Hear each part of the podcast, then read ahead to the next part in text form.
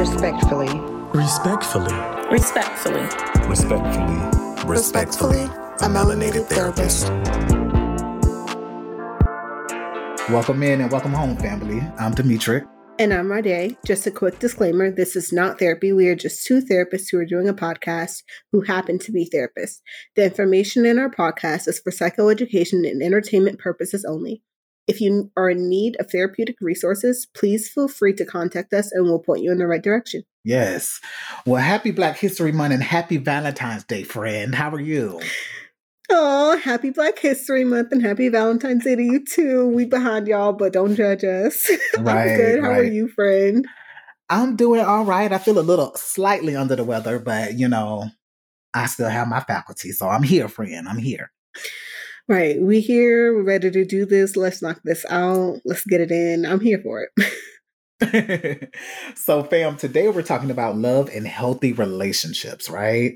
So, Rade, what is your definition of love?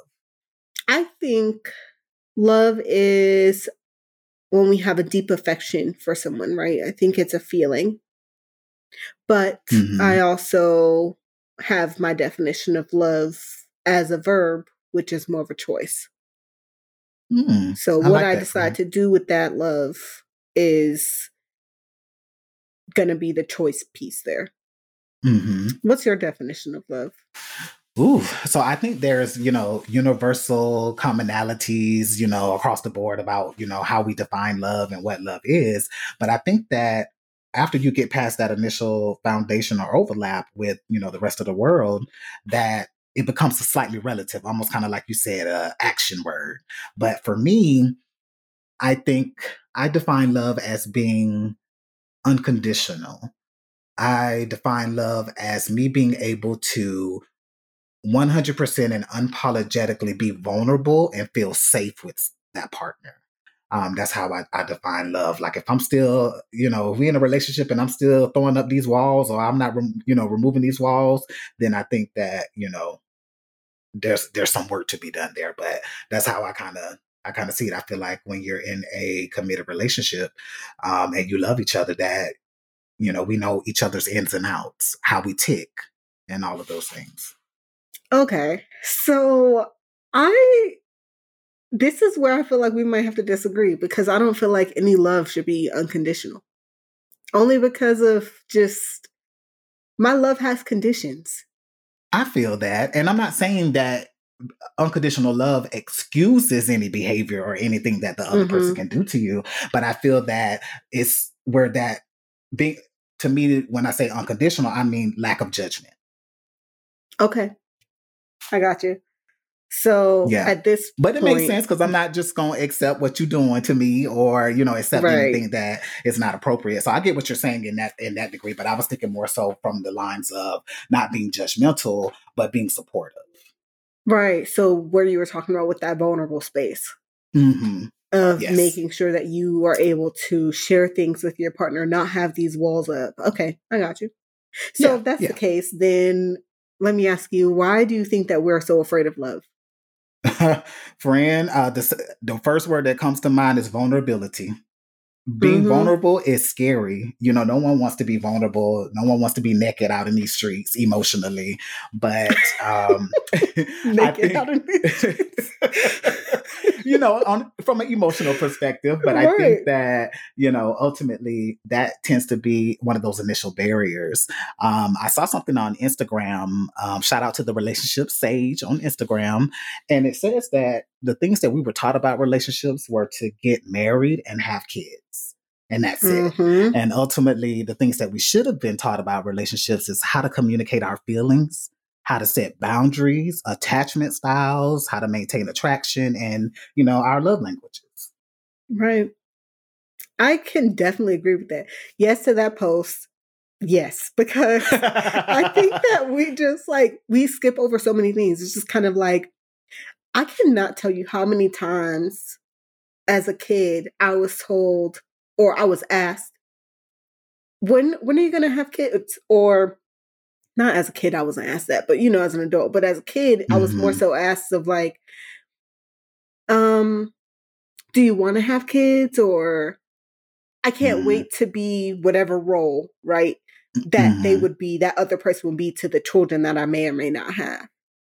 And Right. it got to a point where I just started telling people I'm not having kids because I was so tired of that question. Tired of as a answering kid. it. yes, like as Yeah. a kid, I was so tired of hearing people tell me like, I can't wait to be this or I can't wait to be that, like based around my children kind of thing. And I was Mhm. like, I'm not having them. Like, but you know, granted, I'm saying that because I think that you're right. Like we are taught to focus on children, marriage, right? We have songs around it, things like that.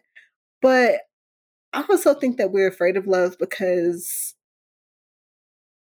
of the lack of representation we might see growing up, especially Amen. with minority communities. I think Mhm. it takes a pretty good foundation, a pretty good unit to show you what love should look like, a healthy Mhm. love should look like. Because I think Mhm. So many times over and over again, we're so used to just, we got to check the boxes, right? We have to have these kids, we Mhm. have to get married, but we're not worrying about all of those other foundational pieces that you just talked about.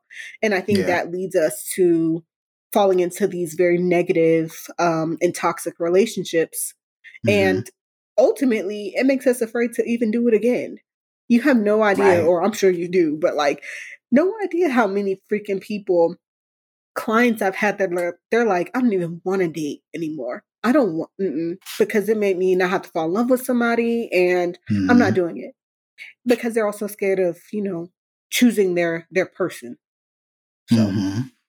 Yeah, and that makes me uh, think back to something you said in a previous podcast about ultimately we the lack of trust in ourselves to make the right Mhm. decisions or to pick that right person based on our history. You know what I'm saying? Mhm. And I think that you know, like you said, the lack of positive, healthy, loving relationships that we may have not had in our environments definitely contribute to us walking into those toxic situations or the situations where we're ultimately not getting what we want or is that you know well it's better than nothing situation you know what i'm saying exactly and i just i just think that is you know what i saw growing up was my grandparents you know and they had been married well my grandfather just passed away almost two years ago so if they were still if he was still here they would be married over 75 years. And you Mhm. know with that you think oh wow like i want that. But at the end of the day you never know someone's situation. You never know what those what those years mean to them what they've gone through what they've Mhm. endured and i think that you know we have to be very conscious of what we're seeing and what we're translating back to our lives because we may not have the full background story on what it took to be married for those 75 years or those 10 years or those 15 Mhm. years um but yeah you made a, a very good point to that, I will say that I also think we're afraid of love because we think it's going to be easy, and then when we get into it, it's not. It Oh, yeah. is- It is trials and tribulations. It is unlearning certain Mhm. behaviors, and if you Mhm. have a partner that is fit for you, so to speak, Mhm. they can be your relationship can be healing. A loving, healthy Yeah. relationship can be a healing one to that of which you didn't have if that has been, you know, the circumstances in the past. But yeah, Mhm. I definitely agree with that. You definitely have to look deeper than just the okay, yeah, they've been together for this amount of years. What got them there? Nobody wanted to talk about. I saw a post about this. Nobody wants to talk about how we look at sometimes like our grandparents or great grandparents have been together for years on end Mhm. and then later we find out oh grandma was being beaten or Mhm. uh you know or grandma was being verbally abusive to grandpa and things like that and we have no Mhm. idea. We just talking about i just want those 75 years. Exactly. Right. The Mhm. whole time right? Like Yeah. families down the street kind of thing. Yeah. Like yeah.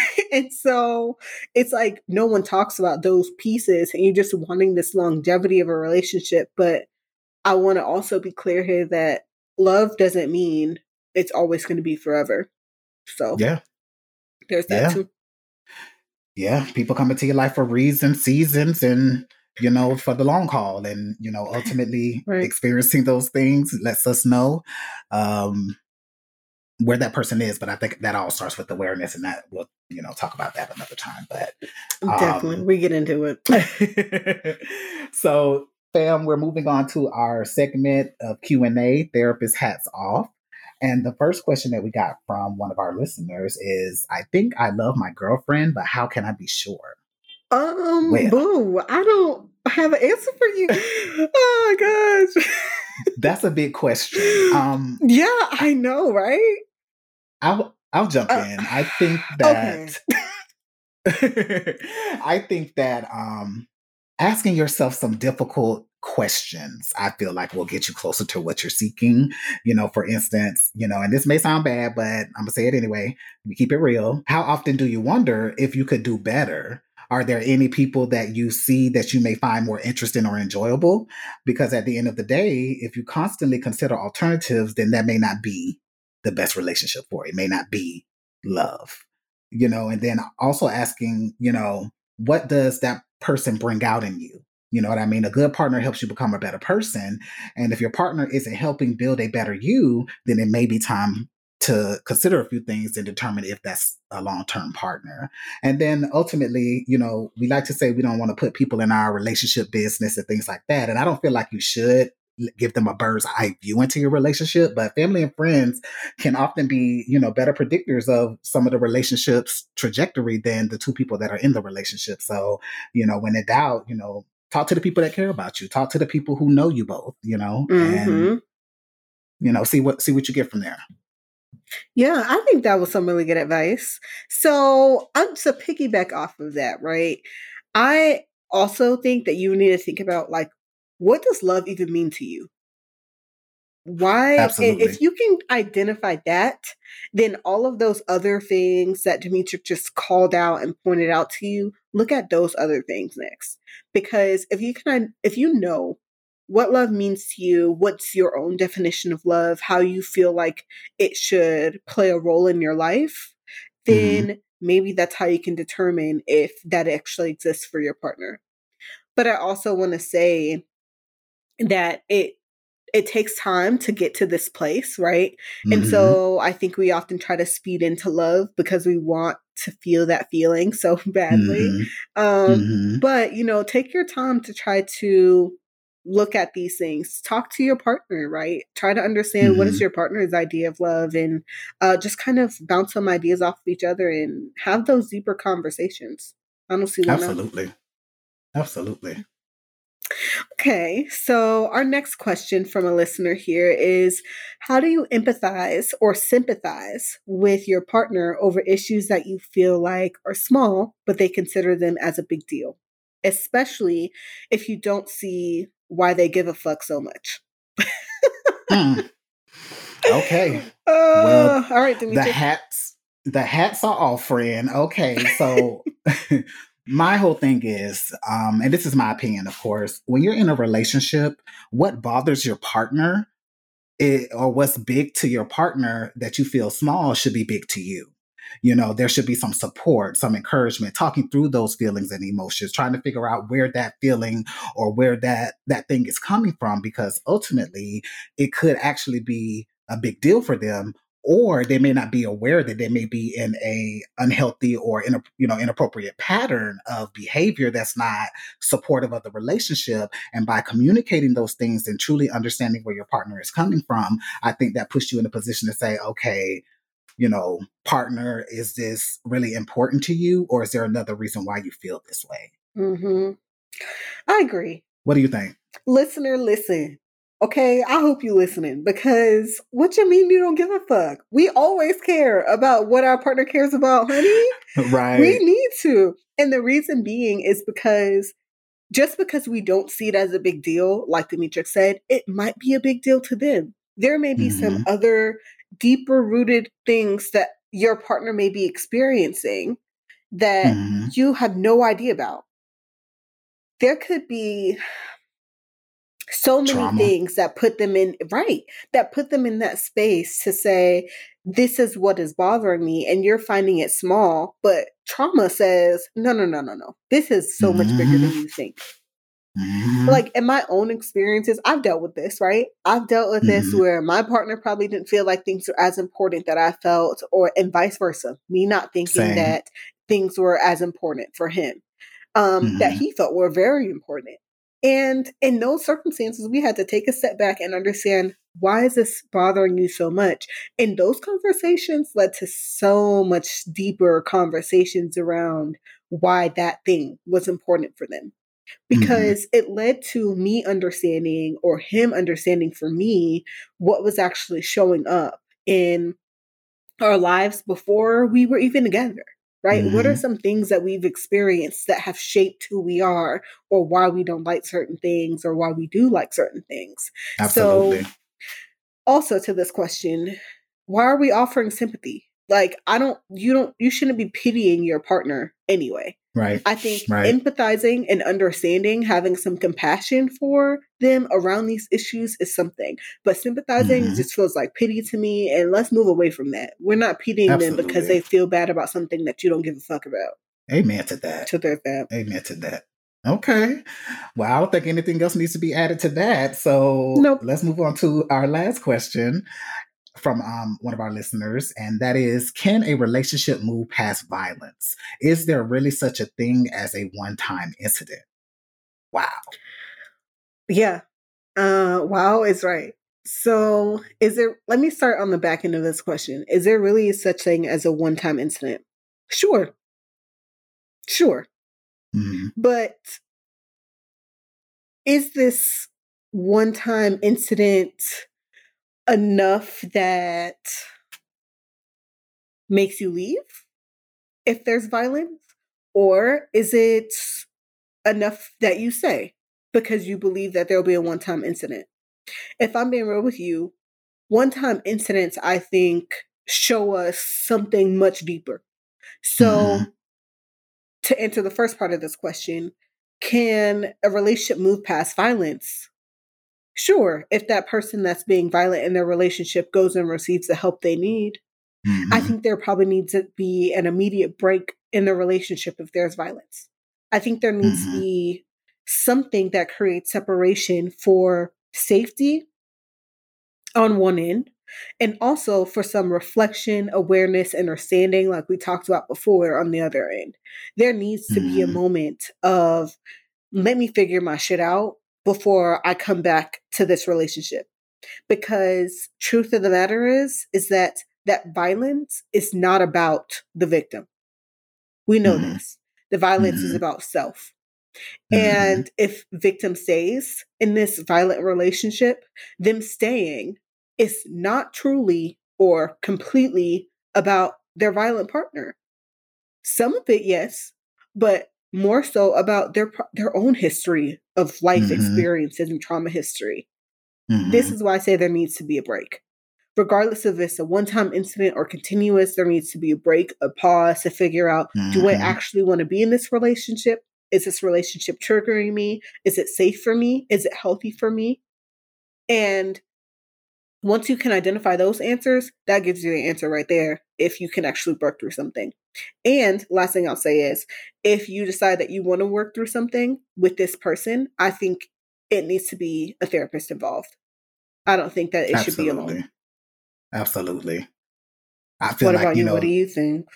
I mean, honestly, there's not much really to add to what you're saying. I completely agree with everything you said. I just think it's really about, like you said, understanding that the abuse or the incident is not really about the victim, and there's a bigger mm-hmm. or deeper story here. And I think to Right. Rade's point, if you are going to work t- with your partner to move forward in a healthy way that a therapist should be involved but i also agree that that person who is actively engaging in the abuse also needs to be on their individual journey in therapy to resolve the root of what's causing the abuse or causing them to behave in such a way so that they can resolve that trauma or that past hurt for them to even be in a, healthier version of themselves to be in a healthy relationship with you hmm Yeah, Yeah. definitely agree. Okay. Well, that one case open and closed, shut. All right. So moving on, guys, to our earth lesson. Loving someone is not easy because what you do with it will always be your choice. Respectfully, a melanated therapist. All right, fam. Remember to go and follow us on Twitter, TikTok, and Instagram at respectfullymt and send your questions and topic requests to respectfullymt at gmail.com. Until next time, fam. peace Respectfully. Respectfully. Respectfully. Respectfully. Respectfully, I'm a melanated therapist.